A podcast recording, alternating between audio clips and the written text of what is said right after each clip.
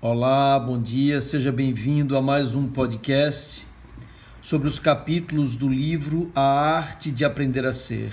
No podcast de hoje abordaremos o capítulo 14, Entre o lado de dentro e o lado de fora, é aí onde a raiva mora. Nós discutiremos no podcast de hoje a natureza da raiva, sua origem, como ela nasce da visão equivocada que nós temos da realidade estruturada na dualidade.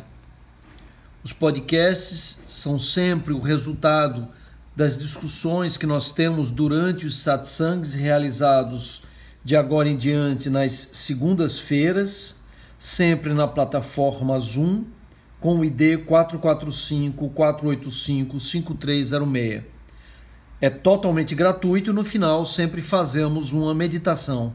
Venha se juntar a gente e participar desse debate.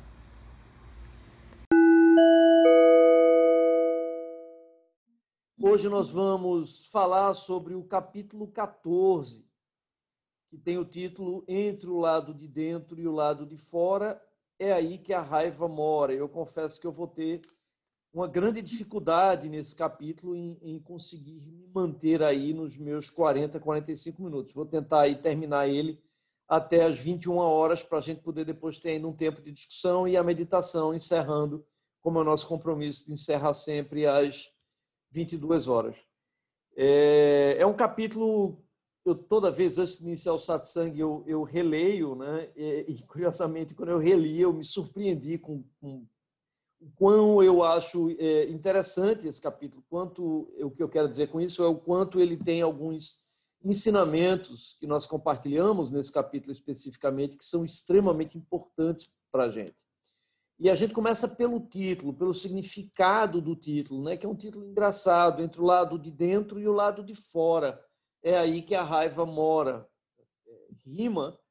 E o significado é que a raiva mora na dualidade na incapacidade, na nossa incapacidade de percebermos que não existe o lado de dentro e não existe o lado de fora. Portanto, na nossa incapacidade de percebermos que não existe o eu e o outro, de não percebermos, de sermos incapazes de perceber que o outro somos nós mesmos sob outras circunstâncias apenas. Então, nós vivemos num mundo dual, que foi, re, re, relembrando aqui, é, nós entramos nesse mundo da dualidade quando nós fomos expulsos do jardim do Éden, quando mordemos o fruto da árvore do conhecimento, da árvore do bem e do mal. Até aquele momento vivíamos em perfeita harmonia no jardim do Éden, não existia bem e não existia mal esses conceitos de certo e errado, de justo e injusto, de bem e de mal, não existem na natureza. Percebem? São criações humanas, são criações da mente humana. Nós criamos essa separação e essa separação nesses conceitos de bom e mal, de certo e errado, de perfeito e imperfeito, nasce dessa mesma dualidade que alimenta a nossa incapacidade de nos percebermos como parte de todos os seres. No momento em que nós nos tornamos ou nos tornarmos capazes de perceber isso, nós voltamos ao jardim do Éden. Nós estaremos mordendo o fruto da árvore da vida eterna, nos libertando da dualidade e recobrando a nossa compreensão espiritual da unidade, não apenas é, racional. Existe uma, uma, uma história muito. Aliás, duas histórias que eu acho. Há várias histórias em relação a esse capítulo que valem a pena é, ser contadas. A primeira delas é a história, e é uma compreensão, na verdade, no momento que a gente entende que não existe certo e errado, que não existe bom e mal, que ninguém é bom e ninguém é mal. As pessoas apenas, os seres apenas são mais ou menos ignorantes. O nosso julgamento faz da pessoa uma pessoa boa ou uma pessoa má. mas isso é um julgamento humano. A pessoa não é boa nem má, ela simplesmente é. O ser apenas é. Por isso, o verbo ser, eu sou apenas e simplesmente. A dualidade impede que a gente perceba isso dessa forma. Então, quando eu compreendo que toda dor e todo sofrimento que algum ser causa a mim mesmo ou a algum outro ser nasce apenas da sua ignorância, eu deixo de julgá-lo, percebem? Eu não vou julgar mais esse ser, eu vou compreender que, na verdade, ele é um ser que está mais ou menos mergulhado dentro do casulo do próprio ego, dentro da ilusão da individualidade na qual todos nós vivemos. É, então, não há seres melhores nem piores, há seres mais ou menos iluminados, seres mais ou menos ignorantes, seres mais mergulhados na ilusão da individualidade e seres mais libertos dessa ilusão, capazes de compreender o seu pertencimento a todos os outros seres. Todo o mal que nós causamos aos outros seres e que os outros seres nos causam nascem apenas dessa mesma ignorância. Então, essa compreensão é capaz de nos libertar instantaneamente, se nós formos capazes de assimilá-la espiritualmente, de todo julgamento e de toda raiva. E o único sentimento que surge, que nasce em nossos corações, a partir dessa compreensão espiritual, no lugar da raiva, é o de compaixão. Fazer uma pergunta a vocês. Imaginem que você saia na rua, a gente termina o satsang, você vai fazer um passeio na calçada, levar o cachorro para passear, ou amanhã de manhã saem de casa, e vocês, quando chegam na esquina, vocês vão encontrar um ser humano preso dentro de uma estátua, uma escultura. E aí você vai perceber que a escultura tem a forma de um ser humano, né, como se ela tivesse sido toda recoberta em gesso, ela não consegue, esse ser não consegue se mover dentro dessa escultura. Ela tem dois furinhos apenas para respirar. Você se aproxima dela e você vê que tem alguém ali dentro. E você pergunta o que, o que foi que aconteceu. Ele diz: Não, eu vivo aqui dentro desse espaço confinado, sem conseguir me mover. E a única coisa que ele consegue fazer é respirar. Qual seria o nosso sentimento em relação a esse ser? Nós sentiríamos raiva desse ser? ou nós sentiríamos uma profunda compaixão por esse ser? Um desejo de libertar esse ser dessa prisão dentro da qual ele vive. É claro que todos nós sentiríamos compaixão por esse ser. E esse é o único sentimento que nasce em nossos corações quando nós compreendemos que quando alguém causa dor e sofrimento a algum outro ser, causa essa dor e esse sofrimento exatamente porque está vivendo dentro desse lugar escuro dentro desse casulo enrijecido que é o seu próprio ego, que lhe impede de perceber os outros seres como parte dele mesmo, da mesma forma que nós também vivenciamos essa limitação. Então, e, e, no momento em que nós percebemos que nós também vivemos mergulhados na ilusão da individualidade, é, só isso já deveria ser suficiente a partir e através da humildade para nós nos reconhecermos incapazes de qualquer julgamento. Porque a partir daí passa a ser uma questão de gradação. Quanto maior for a nossa ignorância, quanto menos capazes nós formos de percebermos os outros seres como parte de nós mesmos, mais capazes seremos de causar dor e sofrimento aos outros seres. Percebem? Então, no momento em que essa compreensão surge, a única coisa que nós sentimos em relação a esse ser que está aprisionado dentro desse casulo é libertá-lo desse casulo, ou não?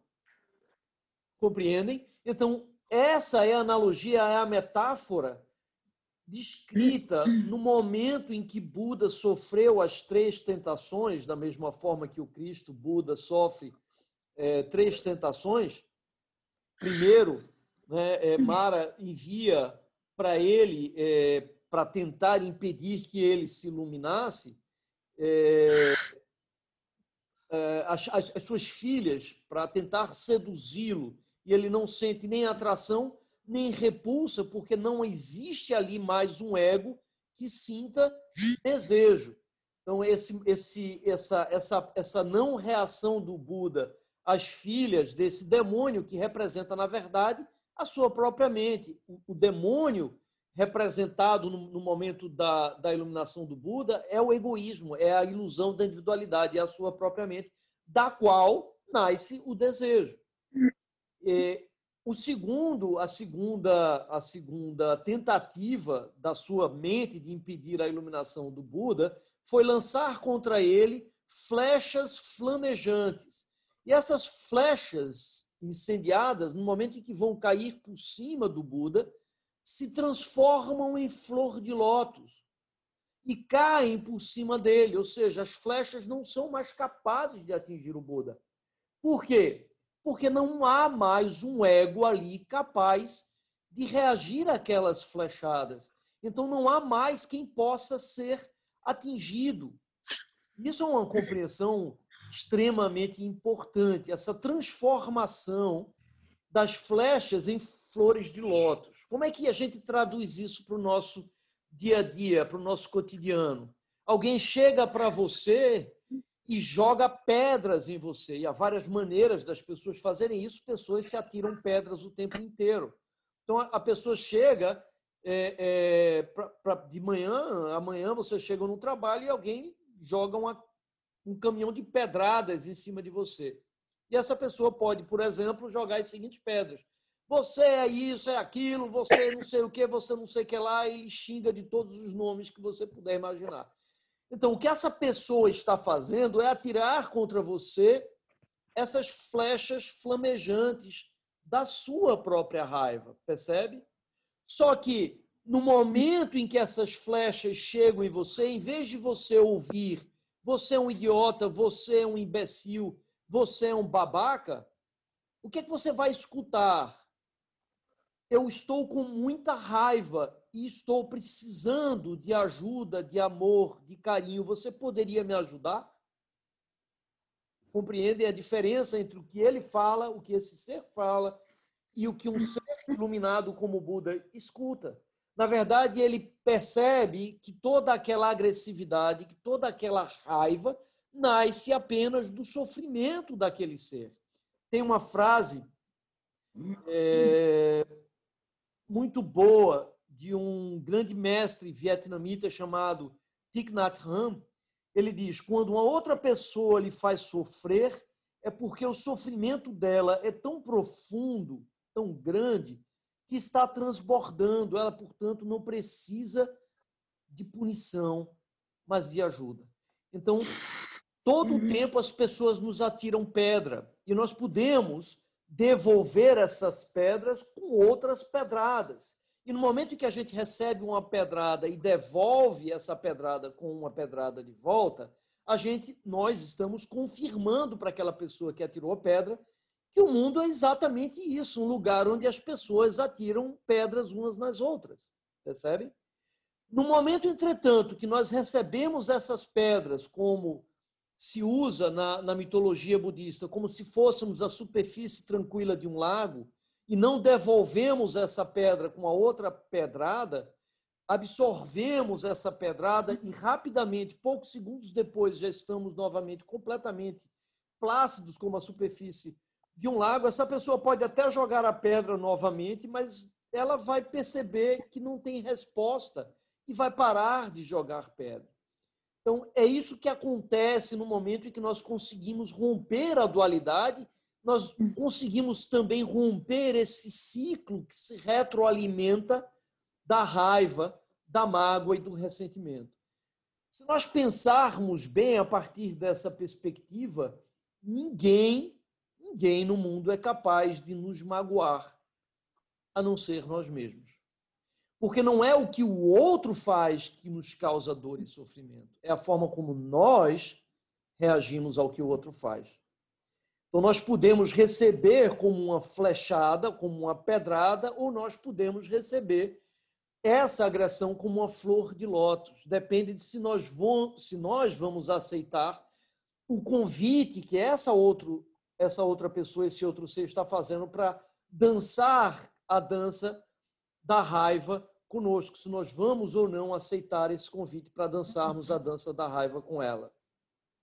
Tem uma, um, um, ditado é, muito interessante de Shantideva, que foi um grande mestre tibetano, é, que ele dizia: o mundo é um lugar áspero, pedregoso, cheio de espinhos e cacos de vidro. Nós temos duas maneiras para caminharmos nesse mundo sem nos machucarmos. Nós podemos cobrir esse mundo inteiro com um lençol de borracha, não sei se existia vidro ou borracha naquela época, enfim, mas a analogia é a mesma. Nós podemos cobrir né, esse, o mundo inteiro. É, naquela época ele deve ter usado um, um, com um tatame, né, com hoje a gente fala de um lençol de borracha, ou a gente pode simplesmente pegar um pedacinho de borracha e amarrar embaixo dos nossos pés. O resultado será o mesmo. Nós caminharemos e não machucaremos os nossos pés. Qual o sentido dessa, dessa parábola, dessa metáfora? Ou seja, nós podemos nessa vida escolher se vamos querer mudar o mundo para não nos magoarmos ou se vamos mudar a nós mesmos para recebermos o mundo de uma outra forma, compreendendo, portanto, que ninguém, ninguém no mundo é capaz de nos magoar, exceto nós mesmos. Tem uma história maravilhosa que eu gosto muito de contar nas oficinas, que é a história de dois monges que vinham caminhando, um monge mais, mais idoso e um monge mais jovem. Esse monge mais idoso, é, é, os dois vinham caminhando, e de repente um maluco, um, um, um camarada ensandecido, veio por trás, deu um safanão no monge mais velho. Ele estava voltando das compras, carregando uma sacola com maçãs e laranjas e, e, e frutas, e, e, ele caiu no chão e, as frutas se espalharam todas. imediatamente ele se levanta, começa a bater a terra, né, por conta da queda, e inicia, começa a recolher as frutas que ali caíram para colocá-las novamente na sacola, como se nada tivesse acontecido. E aí o monge mais novo e o, e o camarada que deu um safanão por trás do monge fica morrendo de rir, zombando do monge por tê-lo derrubado e vendo aquela cena toda. Quantas vezes a gente não vê esse tipo de, de crueldade, ou que a gente chama de maldade, no mundo atual, disfarçado de, de várias maneiras? Quantas pessoas não causam dor e sofrimento a, a outras pessoas e zombam, inclusive, da dor e do sofrimento que causam? É, e reparem a importância dessa, dessa lição, dessa, dessa fábula, né?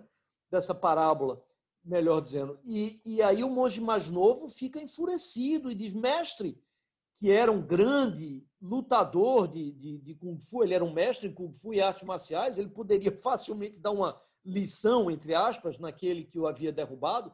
E o mestre, o, o monge mais jovem diz: Mestre, você não, não vai fazer nada, esse louco acabou de lhe derrubar com um safanão por trás. E aí ele olha para o monge mais novo como se surpreso e diz: A mim? Não, não, ele não me derrubou. Acho que você viu errado.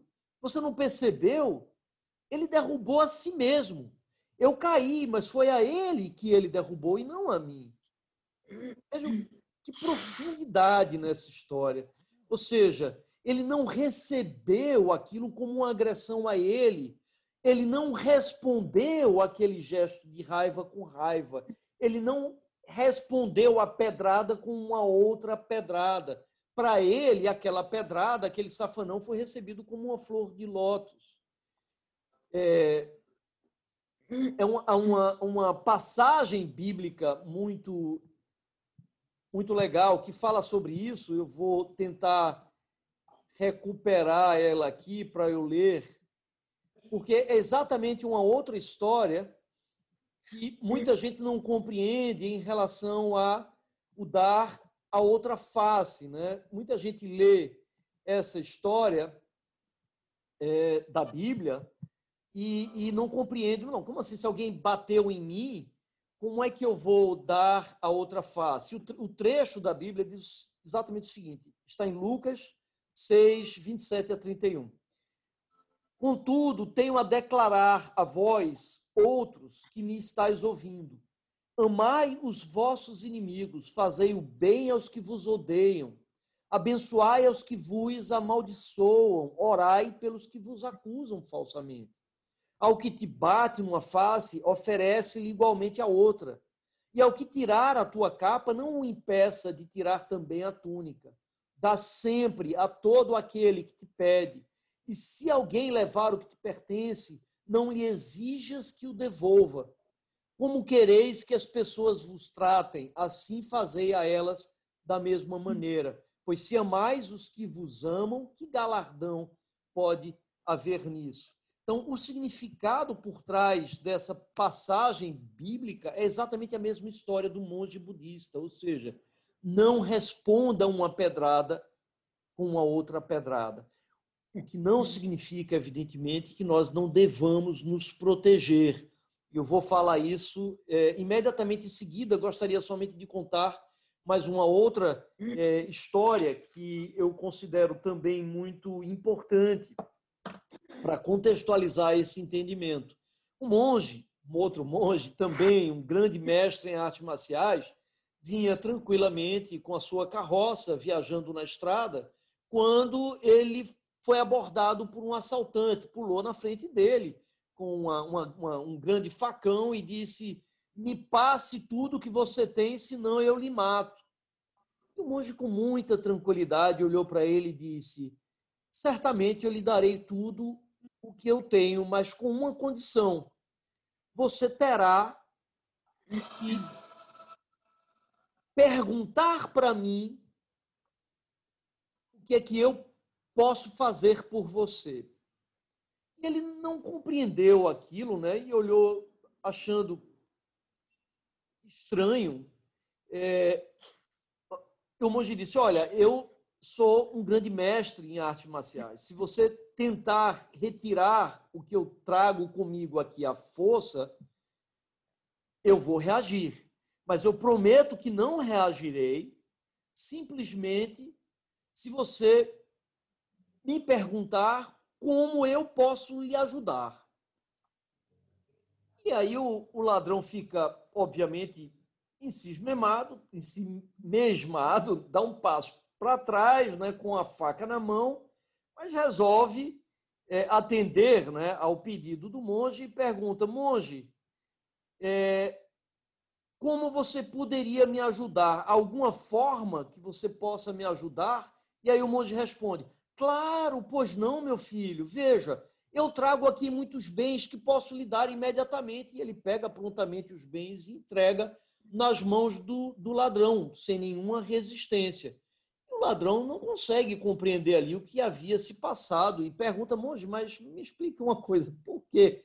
Por que isso? Ele disse, não, é muito simples. Se eu tivesse lhe entregado tudo o que eu tenho no momento em que você me assaltou, você carregaria para o resto da sua vida um terrível karma, porque você teria arrancado isso de mim, tirado isso de minha força. Nesse caso, não, você simplesmente perguntou se eu poderia lhe ajudar de alguma forma, e eu assim o fiz com muito bom grado. Então você não assaltou ninguém e, portanto, você não vai ter que carregar esse karma negativo com você. Ou seja, diz a história que quando ele ouviu isso do monge e ele percebeu a bondade, é, a profunda generosidade do monge que tinha feito toda aquela construído toda aquela história apenas para libertá-lo do karma negativo, diz que ele caiu de joelhos aos prantos e a partir daquele momento ele começou, ele passou a seguir fielmente o monge, ou seja, o sentido é exatamente o mesmo. Mas eu vou voltar agora à história e, e, a, e, a, e a necessidade de nós compreendermos, isso também é algo que se confunde muito.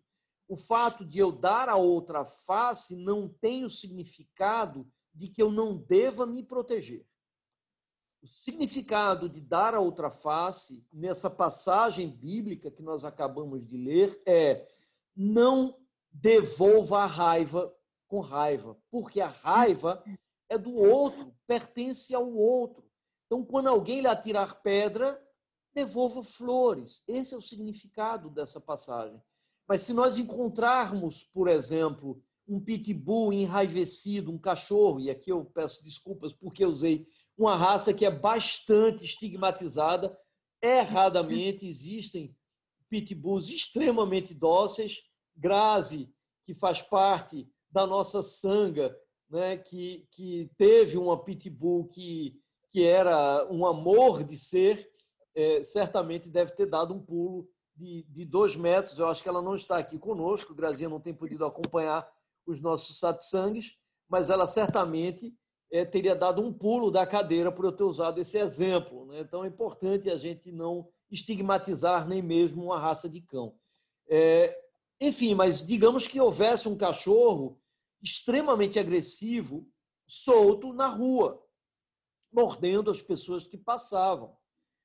Ora, você não vai é, é, permitir que o cachorro continue solto. E se você sabe que ali tem um cachorro, você vai dizer, ah, mas o cachorro não tem culpa de ser assim raivoso. Porque se esse cachorro está agindo com toda essa raiva, com toda essa agressividade, é porque certamente ele foi criado de forma a se tornar extremamente agressivo. Claro, se você pega um cão e durante toda a sua vida manter esse cão trancado, apanhando, esse cão vai se tornar um cão extremamente agressivo. Claro, e se você solta esse cão na rua, esse cão vai agredir as pessoas. Então, é, é, mas nem por isso você vai permitir que ele lhe morda, nem que continue mordendo as pessoas. É claro que você vai e tem a obrigação de proteger a si mesmo e de proteger as outras pessoas daquele cão que está causando dor e sofrimento aos outros seres. É claro que nós temos essa obrigação de proteger a nós mesmos, de proteger os outros seres que também somos nós, ou seja, de proteger todos os seres, nós inclusive, porque nós somos parte e somos também todos os seres. Tá? Mas nós não precisamos fazer isso com raiva, essa é a grande diferença. Nós não vamos tirar esse pitbull da rua porque ele mordeu alguém e mordê-lo também de volta.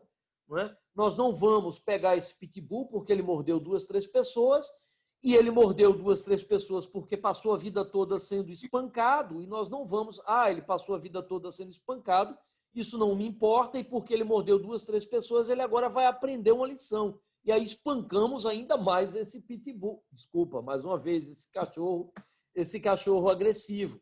Né? Então, a necessidade de nos protegermos, ela existe, mas nós precisamos fazer isso por amorosidade, com amorosidade, e não com raiva. E isso é algo difícil de entender por conta da nossa tendência ao julgamento. Então, quando nós, por exemplo, recebemos uma notícia de que um assaltante entrou em um restaurante, deu um tiro na cabeça de alguém e matou, o primeiro sentimento que surge em nossos corações é de raiva. Vou, vou tornar essa história ainda um pouco mais agressiva. Um, um assaltante entrou num restaurante, e, num assalto, e por um motivo fútil deu um tiro na cabeça de uma criança de 10 anos. Qual é a tendência que nós temos? Nós temos uma tendência imediata de julgar e de condenar esse assaltante. Claro que temos. E o que, nós, o que nos vem à mente na mesma hora é: ora, é, eu queria que ele morresse também, e ele devia morrer de uma morte sofrida e bem lenta, não é isso que as pessoas. Não é essa forma de reagir quando nós vemos alguma violência.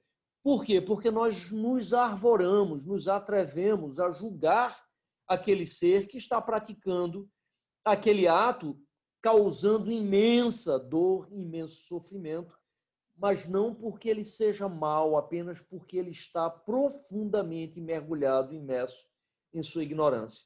Então, da mesma forma que um cachorro raivoso, ao morder alguém na rua, e que digamos que tenha sido um cachorro que tenha atacado uma criança e tenha matado, Faz algum sentido nós querermos matar esse cachorro para vingar a criança? Não faz sentido algum.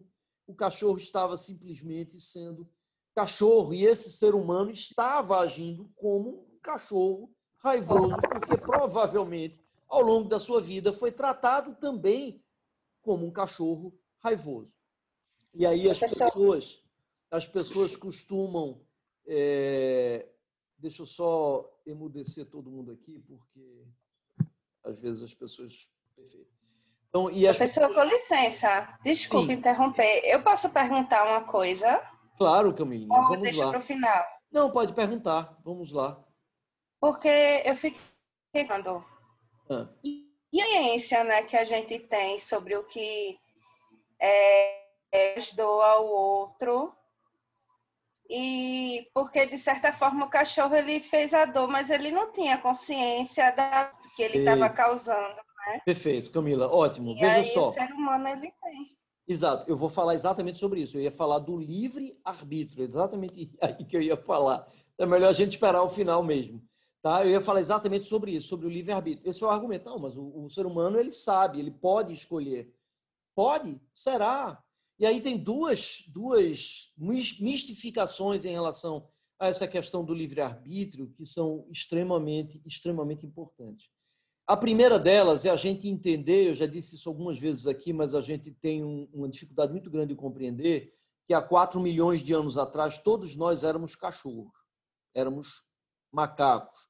Nos espancávamos uns aos outros e matávamos com muito mais facilidade do que hoje nós continuamos a ser animais. Essa, essa transição ela continua acontecendo. Nós simplesmente adquirimos uma maior quantidade de massa cinzenta, uma maior capacidade de compreensão é, da realidade que nos cerca, compreensão racional da realidade que nos cerca, mas continuamos a ser animais e éramos animais que continuamos a ser há 4 milhões de anos atrás éramos, éramos o mesmo, ou praticamente o mesmo cachorro que nós usamos na analogia nessa nesse questionamento que você fez. O cachorro não teria como discernir. E esse é, esse é o primeiro entendimento, Camilinha. É, nós não podemos esperar que todos os seres que fizeram essa transição no processo evolutivo tenham sido capazes de se libertar do seu egoísmo animal projetado num nível consciente da mesma forma.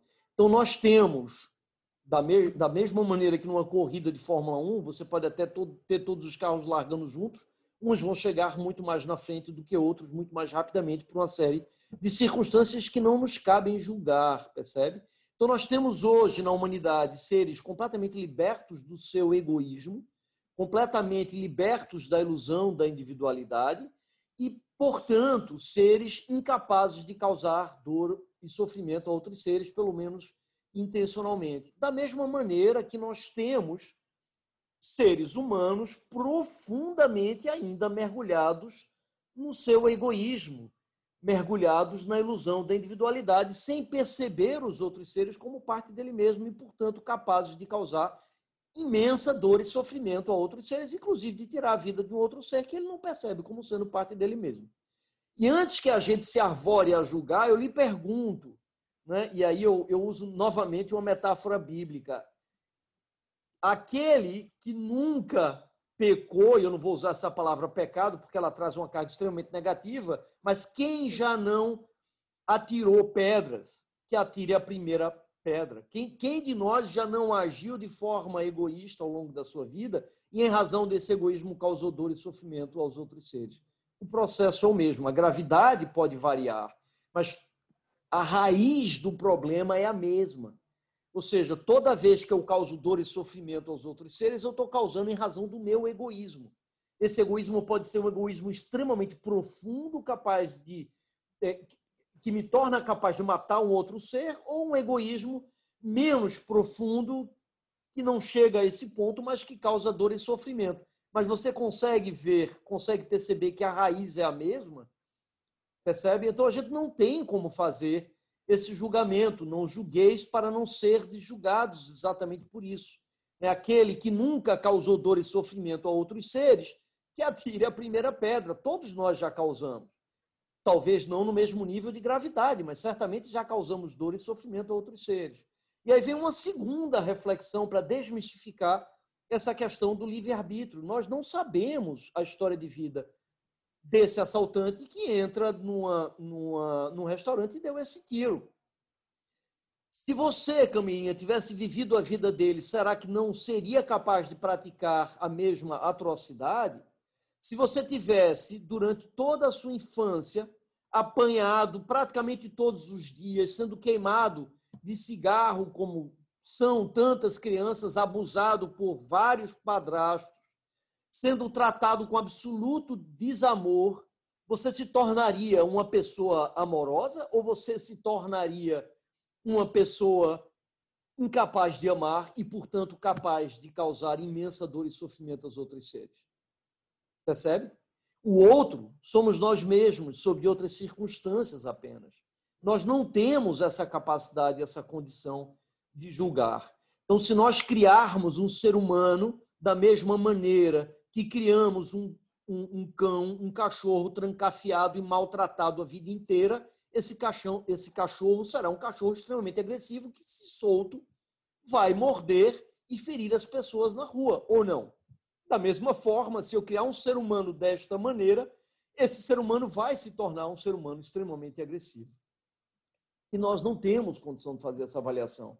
E aí algumas pessoas dizem: ah, mas tem pessoas que tiveram tudo, viajaram para a Disney, né? É, tiveram educação e, e ainda assim são capazes de fazer coisas horríveis. O que é ter tudo? Quem é capaz de julgar isso? Né? Morar em um apartamento grande, estudar em uma boa escola, viajar para Disney é ter tudo? Isso faz você uma pessoa amorosa? Claro que não. A amorosidade, a libertação do ego, vem de outra, é, é, outras grandezas humanas e não do que está do lado de fora. São grandezas trabalhadas internamente. Então você pode sim ter pessoas que aparentemente tenham tido todos os bens materiais e ainda assim sejam pessoas extremamente, profundamente egoístas. Ou será que vocês, será que a gente não vê isso o tempo inteiro? É só assistir qualquer jornal de qualquer canal ou abrir um jornal impresso ou acessar qualquer site de mídia que você vai com certeza praticamente todos os dias ler uma notícia de que alguém desviou 10, 20, 100 milhões, 1 bilhão de reais daqui ou dacular. Ou não? E esses 100 milhões que foram desviados pela corrupção, a pessoa fez isso por quê? Porque era amorosa? Não, porque ela era extremamente egoísta, porque ela só estava pensando nela. E repare essa reflexão que eu lhe trago agora. Esse político que desviou 100 milhões de reais, quantas pessoas ele não matou? da mesma forma que o assaltante que entrou no restaurante deu um tiro na cabeça da criança. Quantas crianças, esses 100 milhões de reais que foram desviados, não morreram por conta desse dinheiro que foi desviado? Qual é a diferença? Você consegue apontar? Eu não consigo. Eu não consigo ver diferença. Talvez a diferença seja que aquele que desvia 100 milhões de reais e que é visto pela sociedade é, um, é corrupto, mas não é um assassino. Talvez essa seja a diferença, a percepção social equivocada de que a gravidade é diferente. Mas são os dois causam imensa dor, imenso sofrimento, é, única e exclusivamente por conta do seu próprio egoísmo, por serem incapazes de enxergar os outros seres como parte dele mesmo. E aqui eu trago e resgato mais uma vez a reflexão sobre o egoísmo individual e o egoísmo coletivo, né? porque o egoísmo vem em camadas. Né? Primeiro eu quero para mim, depois eu quero para aquele, para minha família.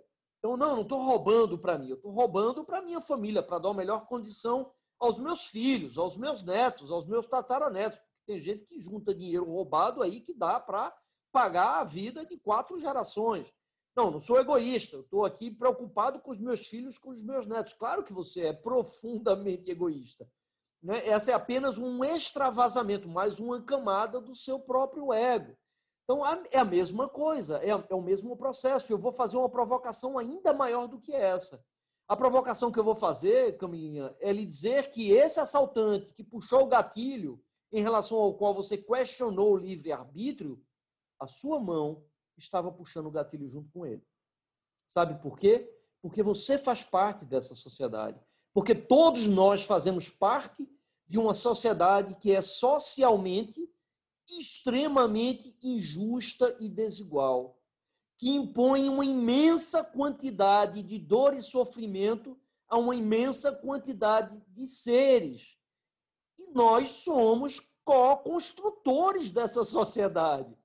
Nós não podemos nos dar ao luxo de olhar para isso que vemos, essa sociedade injusta e desigual, e dizer: nossa, que sociedade horrível é essa que a gente vive?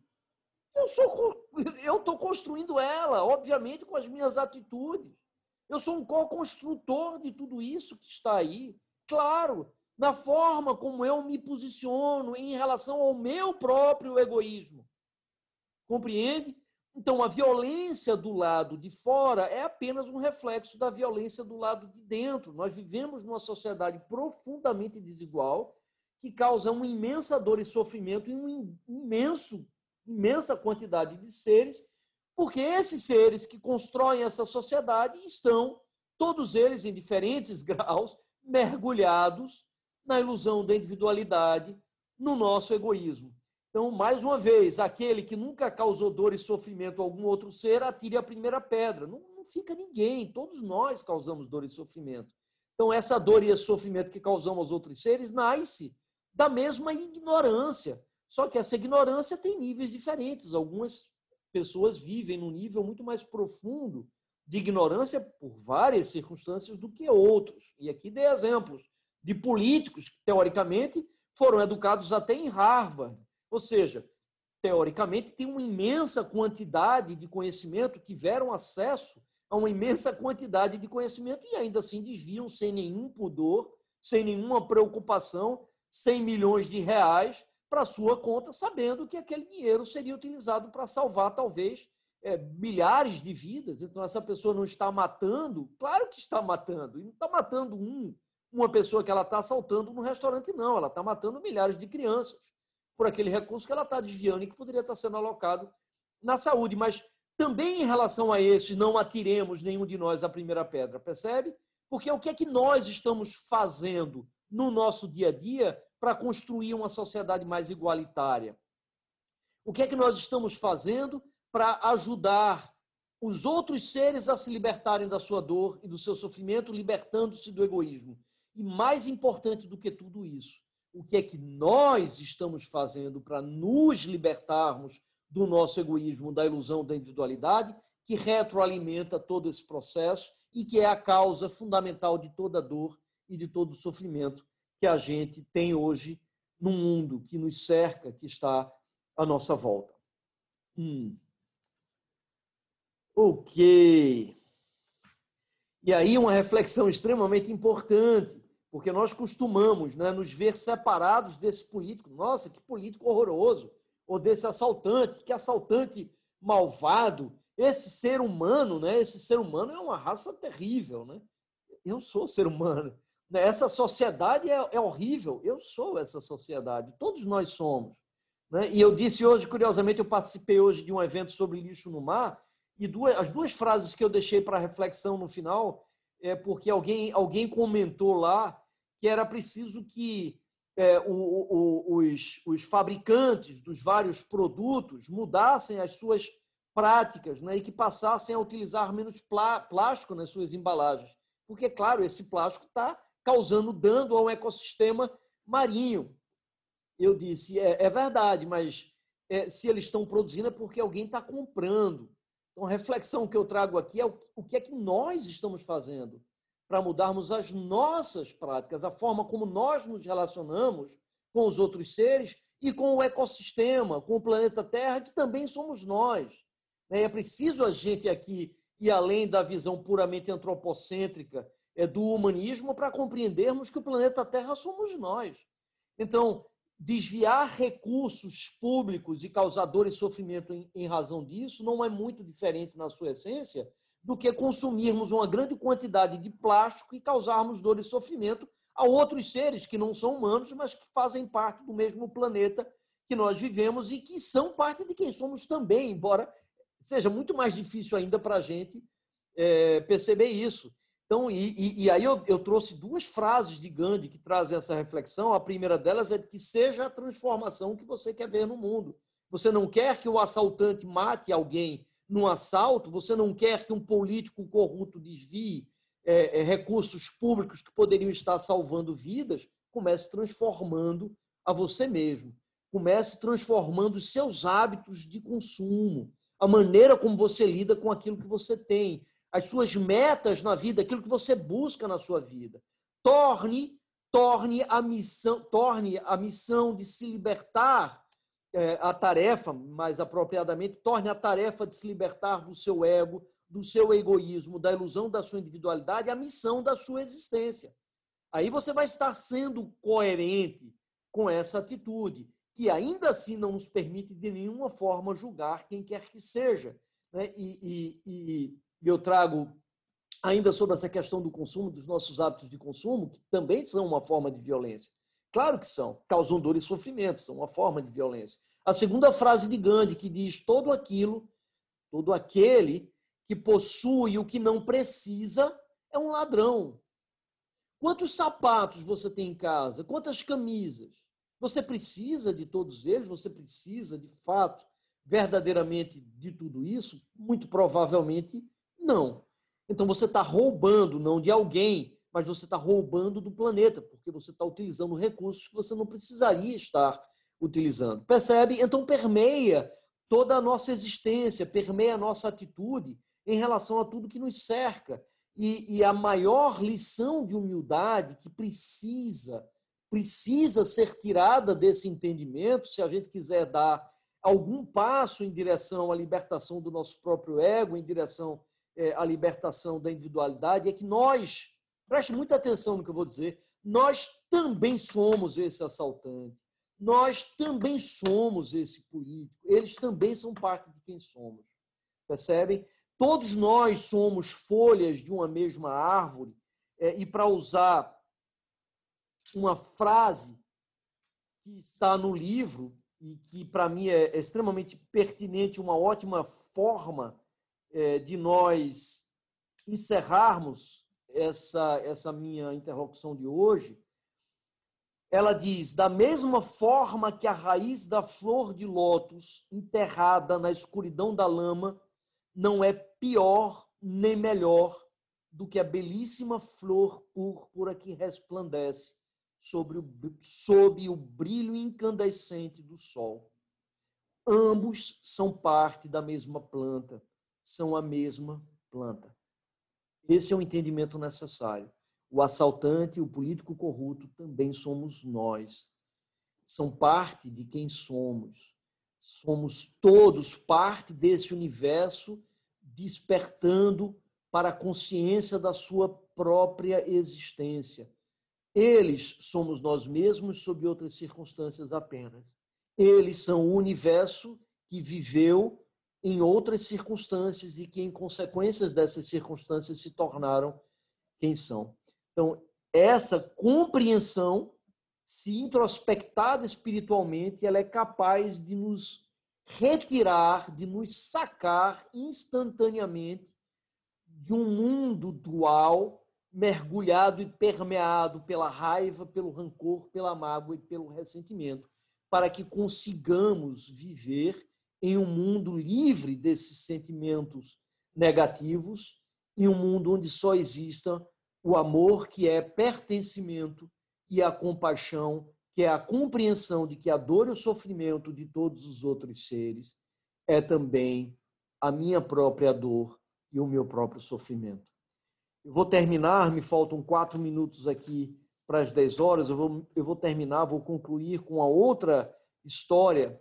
Na verdade, são, são duas histórias. Uma é do monge do escorpião, que é uma história bastante contada, muito provável que vocês tenham ouvido. E que estavam dois monges, sempre dois monges, né, numa canoa atravessando o rio, e, e um dos monges viu um escorpião boiando na água. Essa história é contada de várias maneiras. Já vi numa, como uma cobra na fogueira, enfim.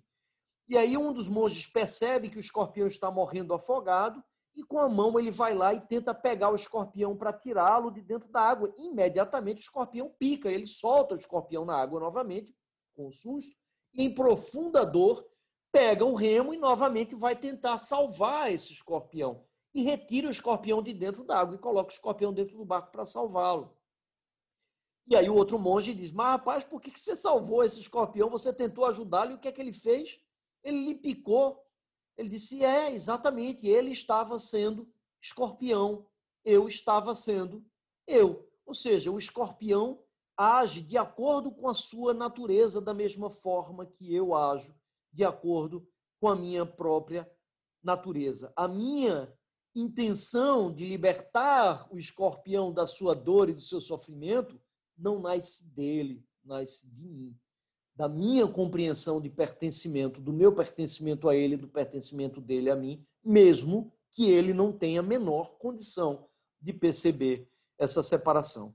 E a última história que eu trago também de um monge né, um monge muito conhecido que vivia dentro de uma floresta, e um, um samurai muito poderoso ouviu falar desse monge e ele queria, há muito tempo buscava a resposta para uma pergunta que sempre atordoou ele, sempre torturou ele, o que era o céu e o inferno. E ele, sabendo da existência desse monge, ele foi até esse monge no, no meio da floresta para procurá-lo, obviamente com toda a sua arrogância de um samurai extremamente poderoso. E quando chegou lá na cabaninha do monge, ele estava sentado é, no meio de um jardim muito bem cuidado, realizando a sua meditação.